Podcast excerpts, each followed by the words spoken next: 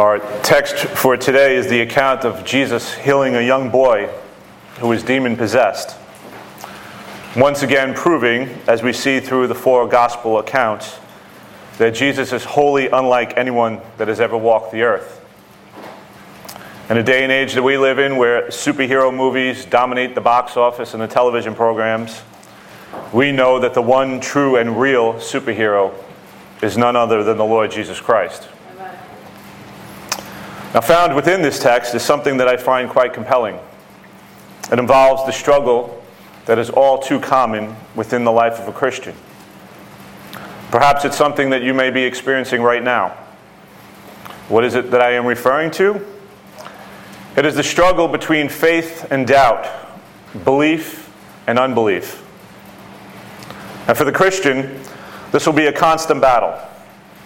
There's going to be times during our lives where we have great victories, and there's other times as we know that there's going to be defeats. It is important, though, that we acknowledge this reality, that we're going to have this struggle. And in doing so, this will help us be aware that the answer that we need, as always, is to fix our eyes upon Jesus. The more that we get to know who Jesus is and what Jesus has done, the more we can trust Him. Now, in many ways, I know that I am preaching to people who believe this truth. I am preaching to the proverbial choir this morning. But I think we can never grow tired of learning more about and understanding how truly great that Jesus is. It's our lifelong commitment to do so. So, before we actually get to the text of this morning, I would like to highlight some of the amazing things that the Gospel of Mark tells us about Jesus. Now, the Gospel of Mark is the shortest of the four Gospel accounts. It was written by John Mark, who had been a companion of Paul and Barnabas, as we see in Acts, as he traveled along with their missionary journeys until he departs from them. But most important, most, uh, he was an intimate associate of the Apostle Peter. So we believe that most of the content that's found in his gospel was based on Peter's eyewitness testimony. Now, Mark's gospel is also thought to be the first of the four to be written, probably around 55 to 59 AD. So we're talking about only 20 to 25 years after the death and resurrection of Jesus Christ. So it's within a generation. So this is real eyewitness testimony. Mark's gospel is written primarily to a Gentile audience. And the content concentrates more on what Jesus did during his ministry rather than what he taught. And as we have spoken on in previous messages, the miracles of Jesus serve to prove his deity and his rightful claim as the promised Messiah. It gives us confidence to know that our faith in him is not in vain or just some simple wishful thinking. Jesus was and is everything that he said. And we can be assured that he is trustworthy and that he will provide for us everything that we need for our lives. So, again, before we get to the text, I want to build up a little bit of a case here. I want to build up a little bit of, again, how awesome Jesus is. And we're going to do that. We can go to many places, obviously, in the scriptures to do that, but we're going to just stay right here in Mark. We're going to look at Mark a little bit in some of the earlier chapters. And this, we're particularly going to look at the end of chapter 4 and into chapter 5. And in this section of the gospel, we have several accounts that prove, again, that Jesus has tremendous power, unlike anything that's ever been seen. To borrow from Bible commentary Warren Wiersbe, he says that Jesus is the master of every situation and the conqueror of, any, of every enemy. And in these specific chapters, he identifies Jesus' power over four particular enemies. And it's going to be easy for us to remember because each one of them is going to be identified by the letter D. And it helps to remember. So the first one, again, you don't have to turn there if you want to, but if you like to, Mark chapter 4. At the end of the chapter, verses 35 to 41, we see the account of Jesus calming the sea. So, most of you are familiar with this account. Jesus and his disciples go out into a boat and they're heading out on the Sea of Galilee, going to their point of destination. And the Sea of Galilee was very familiar to the, most of the apostles because they were fishermen, and this was the place where they did business. But the Sea of Galilee, based upon where it is geographically, is below sea level and surrounded by mountains. So the winds that will very often come off the Mediterranean will come in an unexpected manner. And what would happen is that those winds would create great storms to be on the Sea of Galilee. Now, you might imagine again that these apostles were quite familiar with this, that they understood very well about this, but here we are in this situation where they are very afraid. And they are very afraid of what's going to happen, and yet here Jesus is calm, asleep in the back of the boat. They wake him up, and they're asking, and they're very uh, concerned about what it is that he's going to do, or if he has the power to do anything. And we know that Jesus tells him, or as he stands up, he says, Hush, be still, and he's able to calm the waters. And he says, Why are you afraid? Do you have little faith? And we see here clearly that Jesus has tremendous power. And his power here is over danger. D is for danger. He's got power over danger. But the account continues now into chapter 5. They come to the other side after being in the boat, and they come into the land of the Gerasenes. And when he gets out of the boat, he's immediately met by an unclean spirit, and this unclean spirit comes upon him. This unclean spirit had tormented this poor man for quite some time. They had put him in shackles, and he had torn them apart, and he was strong enough that nobody could subdue him. Screaming among the tombs, it tells us in the mountains, and gashing himself with stones. He sees Jesus at a distance. He runs up and he bows down before him and shouts with a loud voice, What business do we have with each other, Jesus, Son of the Most High God? This demon recognized and knew who he was, knew who he was speaking with. As the account goes on, we see that Jesus has a conversation. He asks who the person is, and the demon says that his name is Legion, meaning that he had many demons within inside him. But Jesus, as he can always do, simply calls this demon or demons to come out of the man, and they do. So Jesus has power not only over danger, he has power over demons. As chapter 5 goes on and continues, he moves along and he encounters a man by the name of Jairus, who is a leader in the synagogue, who has a daughter who is very sick, sick to the point of death. And he asks if he would come, and perhaps that if him just being in his presence or doing something that he would be able to heal the daughter. He knew what Jesus had done up until this point. So Jesus goes along and goes with this man. But as he's going along with this man, he comes upon a woman a woman who is, the text tells us, is suffering from a hemorrhage for over 12 years. She's bleeding. All the doctors that she goes to, and no one can help her. No one can do anything for her. But she thinks if I could just simply touch him, that I could be healed. And she reaches out and she touches him, and she's healed. She had the faith in order to believe that, and she's healed. So, on the way to healing the other girl, Jairus' daughter, he heals this woman who has a hemorrhage of 12 years. So, we see that Jesus has the power over disease. As he goes on a little bit further, he comes to Jairus' house, and we know at this point Jairus' daughter has died. But that's not an obstacle to the Lord Jesus Christ. As he goes in and he talks and he brings, and he just tells the little girl, Arise, I say to you. And the little girl, he grabs her by the hand and she arises. So Jesus has the power over death. So he has the power over danger, the power over demons, the power over disease, the power over death. Now, interestingly enough, I had made mention of this a couple weeks ago, I think in a Sunday school. I had, had heard uh, R.C. Sproul say this. He was talking about how atheism, how it's so predominant and so influential and so becoming in our society. And I mean, it's always existed, but now it's becoming on the forefront where people are just not even afraid to say it anymore. And it's becoming such a, a push into our society. And he went on to say if you look at atheism and you kind of study the history of it, and particularly as when it started to develop, in the late 1800s and 1900s, where it started to become a discipline or an actual academic uh, practice, that men like Sigmund Freud and others would come along and they'd say, well, the reason why people believe in something is that they believe in it because they're looking for a crutch. They're looking for somebody to help them.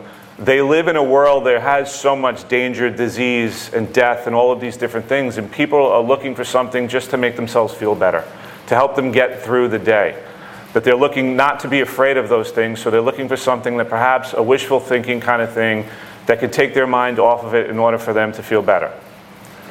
Sproul goes on to say is that the problem with that, though, is, is that if you were going to have that, that's fine and dandy, but you wouldn't create and have the God of the Bible to be that person. Because even in the count that we just saw in Mark chapter 4, is that when the apostles, who were very, very afraid in this boat of the danger of the storm, after Jesus heals the, or after Jesus calms the sea, the text tells us that they were more afraid of him than they were of the actual danger that they were in. So the idea is, and the concept here is that why would we create a God who we're actually more afraid of than the actual dangers we want him to protect us from? And I think that speaks to, again, the veracity and the truthfulness of the scriptures. That this God is wholly like anything else that we could even conjure up in our own minds to create. And certainly, if we were going to do that and to create it, we wouldn't make a God that is the way that our Lord is. Now, again, these events that we just talked about here in these chapters, they are amazing. But what occurs in chapter, beginning of chapter 9, which served as our opening scripture reading this morning, really sets Jesus apart. In these verses, we saw the transfiguration of Jesus. Three of his disciples were taken to the mountaintop with him, where they had the tremendous privilege to witness the glory that Jesus had before his incarnation, the glory that he had from eternity past. In Matthew's account in 17 2 3, it, it tells us that he was transfigured before them, that his face shone like the sun and his clothes became as white as light. Transfigured speaks of a change on the outside that comes from the inside. Jesus was allowing his apostles to see the majesty of his glory that was hidden mostly during his earthly ministry. This was who he was, and it served to strengthen the weak faith of his disciples and also helped to strengthen them for what was going to come in the future and to prepare them for it. We see, in, uh, in addition to this count, that he encounters, while he's up there, that they see Moses and Elijah speaking with him as well. Moses representing the law, Elijah representing the prophets. And Jesus was greater than them because he had actually fulfilled all of the things of the law and he fulfilled all the prophets. And as if this is not great enough, we're told that the Father speaks from, a, from out of a cloud in heaven saying, This is my beloved Son, listen to him. All of these things were given to the disciples, and by extension, through God's word, is given to us so that we can know that this God that we serve and his Son, the Lord Jesus Christ, is so worthy to be trusted, so worthy for us to love, to know, and to just dedicate and commit our lives to. That we don't have to be afraid that he is not capable of doing the things that he says he's going to do, that we know full well that he is, even above and beyond that we can think or ask. So that's just a little small kind of explanation or bringing us into the specific text that we're looking at this morning. But again, it's just a point to just hammer home over and over again is that the more we get to know Jesus, the more we can understand that we can trust him. So let's look at our text. And I'm going to begin by looking at reading verses 14 to 18. And when they came back to the other disciples, they saw a large crowd around them and some scribes arguing with them. Immediately when, immediately, when the entire crowd saw him, they were amazed and began running up to greet him. And he asked them, What are you disputing with them? And one person from the crowd answered him, Teacher, I brought you my son because he has a spirit that makes him unable to speak. And whenever it seizes him, it slams him to the ground, and he foams at the mouth and grinds his teeth and becomes stiff. And I told your disciples so that they would, they would cast it out, but they could not do it. Now, this account that we're looking at here is also found in Matthew and Luke's gospel. But Mark actually provides for us the most detail. All three accounts have this event taking place right after the transfiguration. And in verse 14, we are told that Jesus and the three whom he had taken with him, Peter, James, and John, come back to rejoin the other nine disciples. Now, according to Luke, this happens the day after the event of the Transfiguration. And it is believed by many scholars that this transfiguration took place at Mount Hermon, which would be well over 100 miles north of Jerusalem. So we're looking at almost the northernmost part of where Jesus' ministry was conducted. As they come together, they're quickly drawn into a controversy. We're told that a large crowd that seemed to be watching a dispute that was going on between the nine disciples and the religious Jews, the scribes.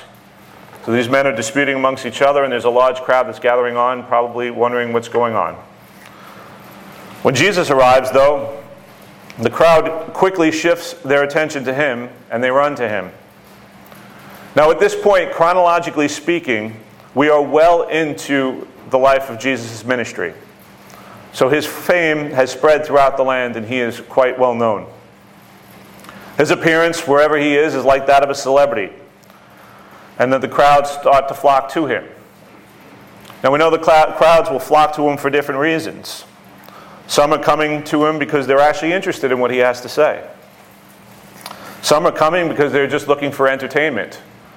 Others are coming because they're looking for something from him.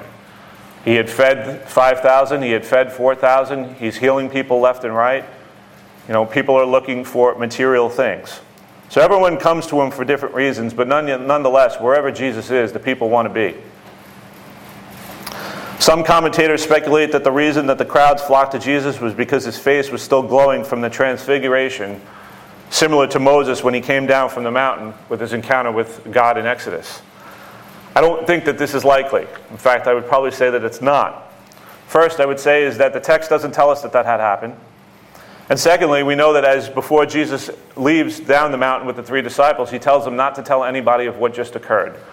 So it would stand to reason that as he's coming down that he wouldn't have any kind of image of his glory being shown to the people so that they would start questioning and wondering what was happening. So I don't believe that that be the case. In verse 16, though, we're told that Jesus, Jesus um, had asked these people what the dispute is about.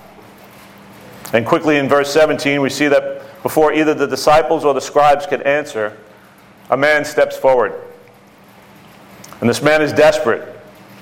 And as we piece together the accounts from the other two Gospels, it's clear that the situation that he presents is quite serious.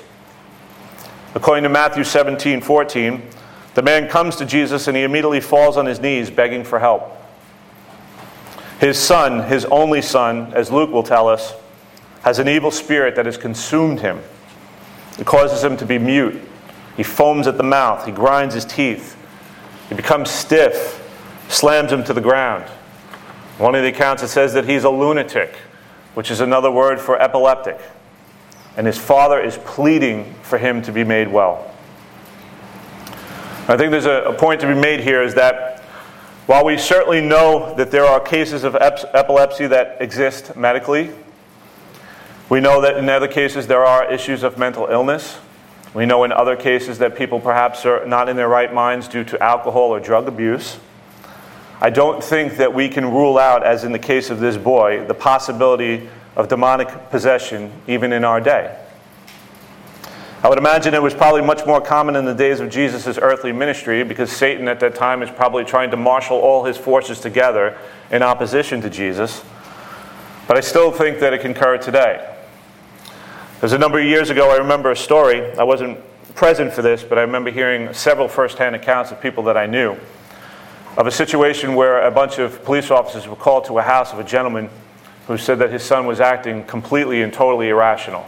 Now, the term that the police would use would be EDP, emotionally disturbed person. As the police officers responded to the scene, and there was about 10 of them that came to the scene, that the father met them at the door, and the father said that my son is possessed. Now, again, that's not stuff that you always hear every day, and sometimes you hear that, and the cop might say, all right, well, all right, yeah, no, yeah, maybe.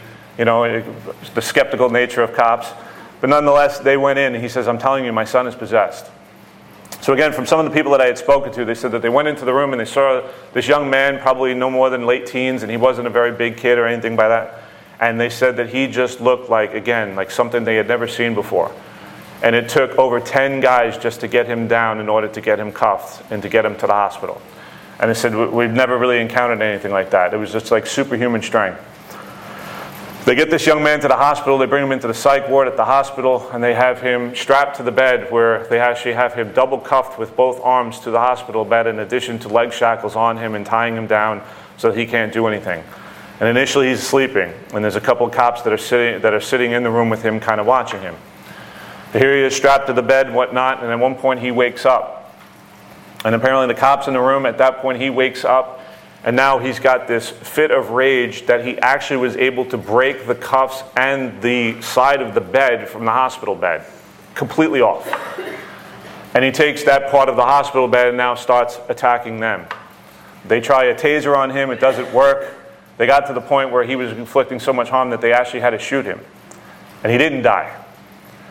But he was actually, at that point, subdued finally. Now, again, I'm not here to say one thing or another, but if you're talking about something that would appear to be a demonic possession, I mean, it doesn't probably get more detail than that.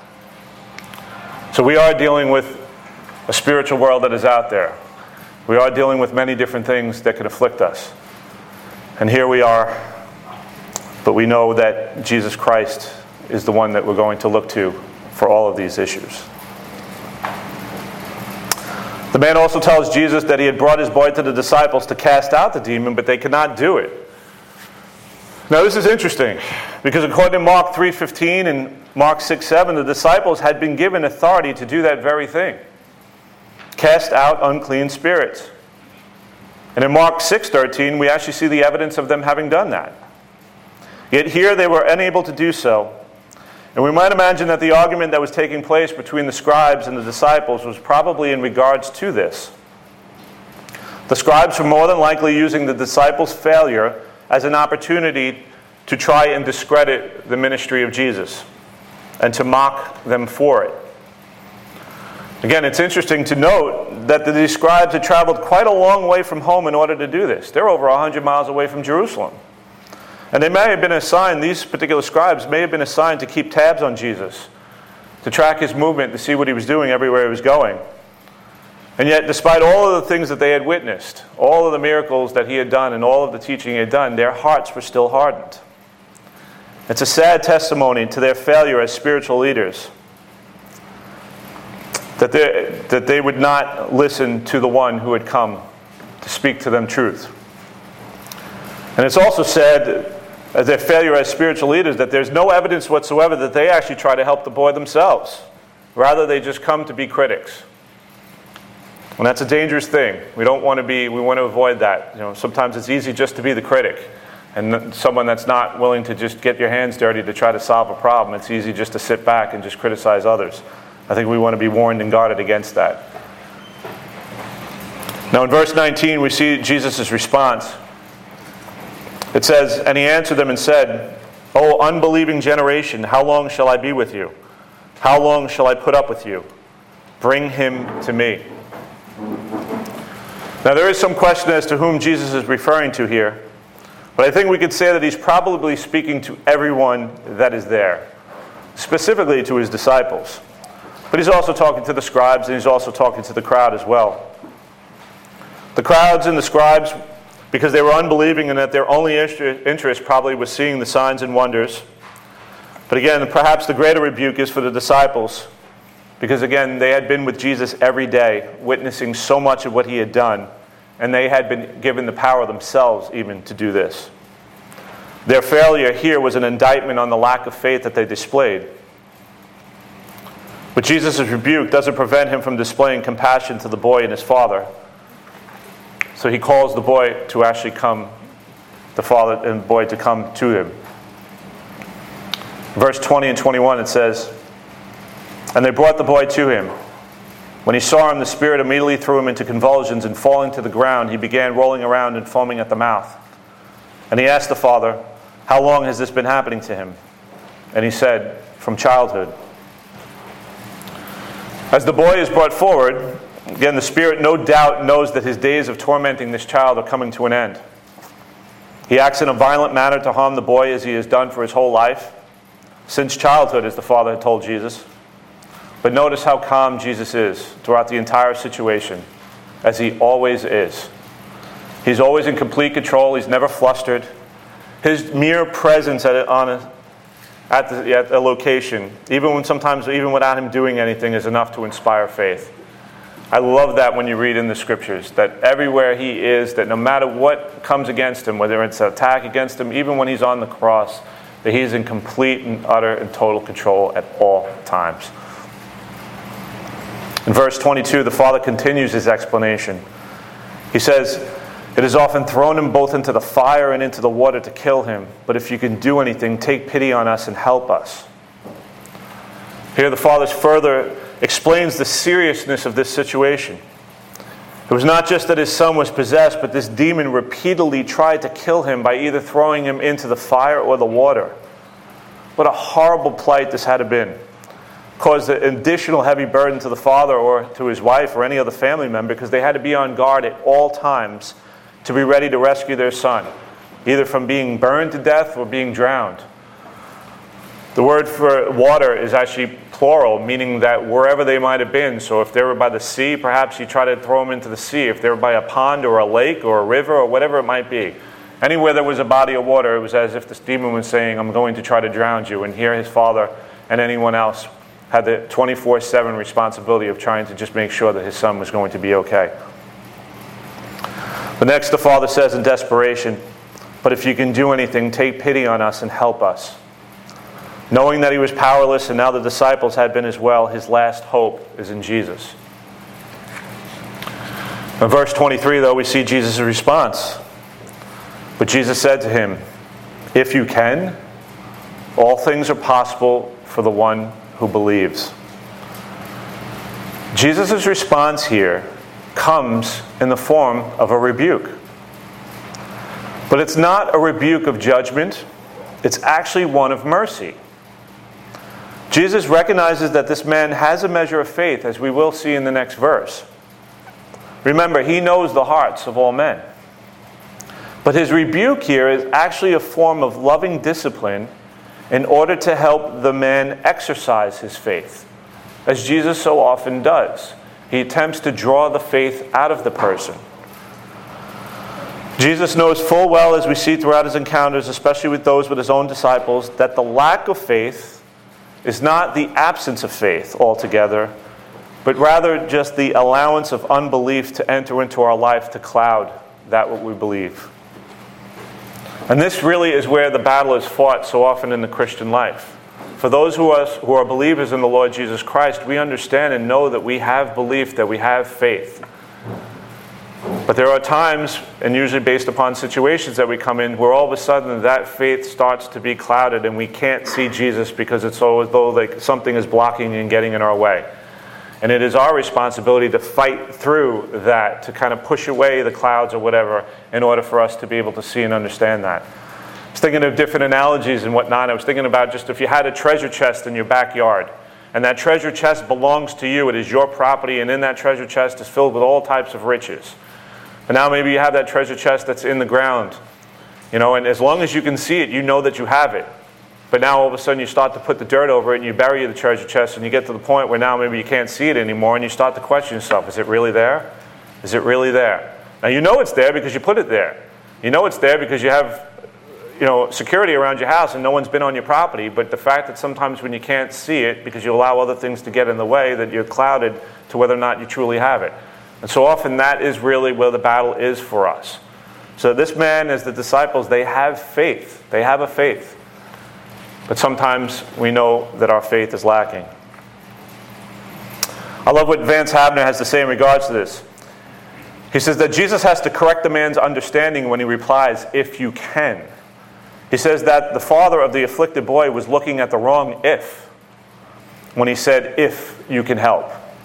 And the Lord speedily corrects him here. It's not a matter of Christ's ability to help, it's always a matter of our willingness to believe. If you can is not the problem. The problem is if you can believe. And that's usually where most of our problems find, is that we put a limitation upon the power of God. The limitation is not on Him, the limitation is on us. It's not if you have the power of God, it's if we can believe. And when we think about this, he says, All things are possible to the one who believes. Just think about how great of a promise that is. God has unlimited power, and we're able to be the great beneficiaries of his blessings. But those blessings come through the channel of faith. But this doesn't mean that faith can accomplish anything, but what it does is that those who have faith will set no limits on the power of God. Because we understand and we know that God is always going to work and act according to his perfect will according to his righteousness and that which pleases him. Now, it's important to note, though, that this verse is one of the verses that has been hijacked by the prosperity gospel movement, which falsely teach that this is a name and claim it promise. If we desire something, just simply believe it and it will be so. In that regard to anything. And we know that very often what they're talking about is some type of material wealth. This is a dangerous and heretical teaching. Ultimately, all things that we need as believers will be given to us. But God will give us what we need, not always necessarily what we want. And that is because our Heavenly Father is, great, is uh, gracious and He knows best, and all His promises towards us will come to pass. And we can be assured of that. But I know that there are many things that we've probably prayed for over the years that we haven't received, and we wonder why. And there's also things that we probably prayed for over the years that if we could look back, we're saying, Thank God you didn't answer that prayer. Think about that, especially perhaps when you're a, a new believer. But we trust Him and we understand that whatever it is that He gives us is ultimately what is good for us. And we also have to understand, too, that we have such a limited, limited knowledge, not only of Him, but of, even of our own lives. You know, the finite trying to comprehend the infinite. We have not seen the end. We don't know what the end of the story looks like for any of us. We don't know what the end is. We're just simply living day by day by faith, trusting Him that He will be the one that takes us to the end. Verse 24, the man's response. Immediately the boy's father cried out and said, I do believe. Help my unbelief. Now, this man may perhaps be one of the most honest men in all of the Bible. And quite frankly, I can't wait to meet him. This text tells us that he immediately responds to Jesus in the form of a cry. He doesn't seem to be insulted by what Jesus had said to him. He received the correction. He affirms the facts that he does believe, but then he freely admits that he does have unbelief in his heart. And again, I ask, how many of us can relate to this? Lord, I believe, help my unbelief. This is the struggle that we mentioned at the beginning. This is the ongoing battle of the Christian between faith and doubt. And doubt and unbelief really, they see nothing but what it experiences. It substitutes feelings for facts. And we know this all too well in our emotion driven society. But our doubting can take many forms. In extreme cases, it could be questioning whether or not God is real or Christianity is true. Sometimes it's questioning whether or not you're even a believer. Or wondering if God is really desirous to help us out of the troubles that we are facing. Doubt creeps in and is an enemy of us and we have to be on guard against it at all times. Listen to the words of Charles Spurgeon. He talks about how saying that helping my unbelief is something a person can only say by faith. He says, While men have no faith, they are unconscious of their unbelief. But as soon as they get a little faith, then they be, begin to be conscious of their unbelief. I think that's so true in so many instances. The unbeliever really doesn't really care or concern themselves with the fact that they're unbelievers. But when we become a believer and we start to understand and to know who Jesus is and we start to realize who we are and that perhaps we're not as great as we thought we once were, and we realize how much of our hearts really need to be changed and how much we need to put off and put on and all the things that happen during the course of the life, we start to move in the path of victory. So, what do we do in order to overcome this doubt and unbelief? Well, first, I think be encouraged that this is a temptation that's common to all men. You are not alone in this. As I look around this room and all the believers that I see, I know that everyone at some point or another has struggled with unbelief. Some have struggled with doubt to varying degrees. We see that in the scriptures. We see that among the great saints of old. We see that among the disciples. You love when Peter goes out, right, in the water and he tells Jesus, when Jesus is walking on the water, Oh, can I come out to you? Jesus says, Come, and he walks out, and he's walking, his eyes are fixed on Jesus, and he's doing great, and the second he looks away, he starts to sink. Or when he's in the garden and he's so brave in the presence of Jesus, he takes his sword and he's ready to fight all these people, and then yet, a short time later, he's denying Jesus. Doubt and unbelief was creeping in. You see that from in the Old Testament Moses doubting, Gideon, and all of the great men that are listed in the Hall of Faith at one point or another doubted. So if these tremendous men of the faith doubted, of course we do as well. So be encouraged that this is a temptation that is common to all men. Second, and as I've tried to make mention, even the way that we open this message, is just be committed to knowing God's Word. The more we get to know God, the better understanding we have of His promises, and the more we have a desire to love and serve Him. Right, again, my, my opening for this message was just to give a small glimpse of how amazing Jesus is so that we could feel comfortable to trust Him. Just like any other relationship we might have, the more you know the person, the more you come to trust them. If you go to a doctor, you have your doctor that you've been going to for any number of years, and they tell you different things and whatnot. Usually you're going to trust them because perhaps you've had a relationship with them and you've had previous experiences with them where they proved to be trustworthy. If not, you go to another doctor. And some, you know, you might have a mechanic that you've gone to. I have a mechanic I've been going to for over 20 years. I know that when I go there that I can trust him, that whatever it is that is wrong with my car, that he will fix it, and that he'll do a good job in doing so. How much more so should we do that when it comes to the Lord Jesus Christ? I think we need to be open and honest with God in prayer about the struggles we have. This man, what he's saying is really a prayer. Lord, I believe, help my unbelief. That's a prayer. It's a one line prayer. And maybe that's a prayer that we should commit to ourselves as well. That anytime we find ourselves in that bit of struggle, perhaps just as simple as that Lord, I believe in this moment, help my unbelief. God's not going to turn us away. He didn't turn away this man, He's not going to turn us away. Also, don't shy away from asking the hard and tough questions about the Christian faith. Christianity is a faith that has stood centuries of attack and criticism. There's nothing that's going to come around that will change that. In fact, most of the current attacks are just repackaged ideas from the past that have already been refuted. You just have to go find the answers. Sometimes that involves just being around a mature Christian that perhaps has the answers where we can find them so we can feel comfortable when we're talking to people that might come against us. Understand and know that this is going to be a lifelong battle. That we're not at any point going to come to full victory while we are here from this battle. Could you imagine if you were perfect? Could you imagine if when God saved you, He just made you perfect? You would be insufferable and intolerable to be around. Think about that. You really would be. Think about when you know you would not be able to really relate to anybody. You wouldn't be able to relate to the struggles that everybody has. You know, everyone would look upon you and they'd probably want to stay around you. They wouldn't want to be around you because you would just have such an aura about you. They would think that you were pious and better than everybody else, even if you weren't trying to be. You know, the fact that we still live in this flesh and we have this battle and whatnot, it allows us to see progress. It allows us to see the change that goes on. It allows us to be dependent upon God so that we could still be in that recognizing that we can't do anything apart from Him. You know, He's going to make us perfect one day, but it's not the here and now. The here and now is a training ground for us to become more like Him and also to be able to relate with others and to be able to be around others so that we can fellowship and we can share the struggles that we have together. We put on the armor of God found in Ephesians 6. We know that ensures victory. And we trust in the promises. Philippians 1 6, for I am confident of this very thing that he began a good work among you will complete it by the day of Christ Jesus. He's going to take us all the way to the end.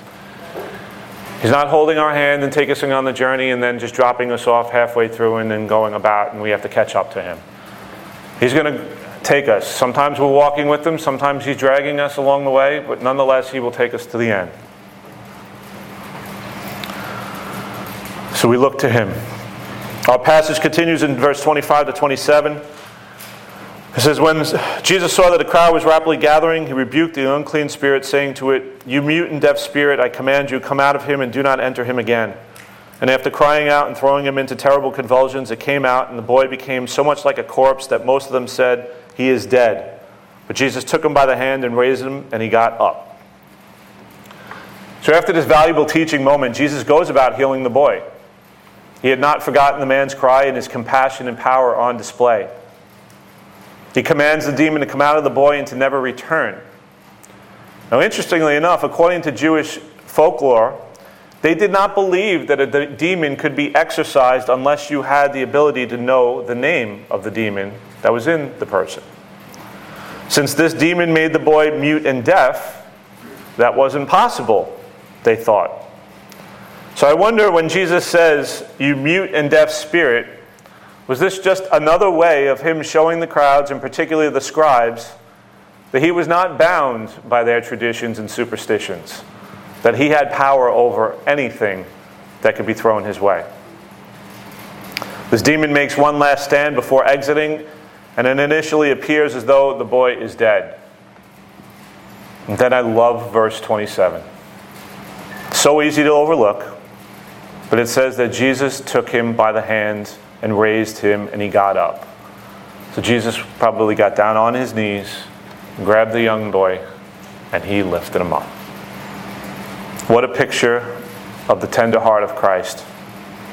He lifts this boy up just as he does to us when we are down. It's powerful imagery, sometimes overlooked in a simple verse. Our text concludes with verse 28 to 29. When he came into the house, his disciples began asking him privately, Why is it that we could not cast it out? And he said to them, This kind cannot come out by anything except prayer. Now, Jesus retreats to a house away from the crowds with his disciples. They're obviously perplexed as to why they were not able to heal the boy. After all, they had been given power to do so. And Jesus tells them that this kind of demon cannot come out except by anything but prayer. Now, we know in some translations, fasting is added here, but according to the best manuscripts, it is unlikely that that is the case. That it's probably just prayer. Matthew's account, we're told that Jesus also said to them that it was because of the littleness of their faith. And he tells them if they had the faith of a mustard seed. I think we could probably surmise that the disciples had become overly confident in their successes. And they had been thinking that this was based upon their own ability and not the dependence upon prayer and the Lord who had given them the power. Just later on in this chapter, to see how hard headed these guys are, that even, even after these events, this is why Jesus is always instructing his disciples, is that they go on just shortly in verses after this trying to figure out who's the greatest among them. And you wonder, did Peter, James, and John say, hey, we were up with Jesus on the Mount of Transfiguration? So we're clearly better than you guys. You guys couldn't even heal a demon. So we see it's a constant struggle that we have, even among these guys who are the closest with Jesus. And you wonder if they were just simply overconfident. That here they had a little bit of power that was given to them, or great power that was given to them, and they were able to exercise this, and now perhaps they just realized we can just do this on our own. We can do it on our own, and they were operating in the flesh and not in faith. But yet Jesus is telling them that they constantly need to be connected to the power source through prayer, and that is through the Father. We're all familiar with this when we take upon ourselves an action for the Lord or any action in general, and yet we attempt to do it in our own strength. It's a recipe for disaster. We may be able to get away with it for a while, but eventually it's going to catch up to us. Again, I can look at everybody here and I can imagine, and if I ask people to raise their hands, how many times that happened in their lives, that maybe people would have a lot of stories to tell of the times that we just operated and did things in our own strength. But praise God, Jesus is faithful even when we are not. And He is able to do so much more, even with the little faith that we have. So, as we close today, I just want us to be reminded that the Christian life is a life of dependency. There's nothing wrong with that word. But our dependency is not in other people, it's not in programs, it's not in the government. Our dependency is on the Lord Jesus Christ. We live by faith in Him as we grow in sanctification to become more like Him. Know that it's a struggle, filled with the peaks and the valleys, but the key to success is to keep our eyes on the prize. And that prize, if I may say so reverently, is the Lord Jesus Christ Himself. He is our ultimate treasure, and He will see us through to the end, and then we will be with Him in glory for all eternity. So, by God's grace, may we never forget that truth. I close with Psalm 73, verse 26. My flesh and my heart may fail, but God is the strength of my heart and my portion forever. Let's pray. Our Father and our God, we thank you once again for this day that you've given us, and thank you for the opportunity, Lord, that we had to open up your word. I thank you for the truth that is found in it. I thank you, Lord, for the reality of the, the Christian Bible and the fact that it speaks so truly to our condition. It so, speaks so truly to the things that are around us in the life that we live. And it speaks so much of the wondrous and glorious things as pertains to your Son, our Lord and Savior, Jesus Christ. Lord, I know that each one of us that is here this day can probably identify certainly with this man, where we understand and we know that we have belief. We know that we've been given faith. But we know that so often, Lord, that we have so much unbelief that clouds that. And we have doubts that creep in. And Lord, even if it is just a simple prayer such as that that we would constantly proclaim, we ask that you would just continue to guide us, knowing that you will guide us, and that we place all of our trust into your care. So thank you for that. Thank you for what you have done. And we ask, oh God, that you would just guide us, Lord, now through the rest of this week until we can once again gather, if it be your will, to worship you. Father, we love you, we praise you, we ask this all in Jesus' name. Amen.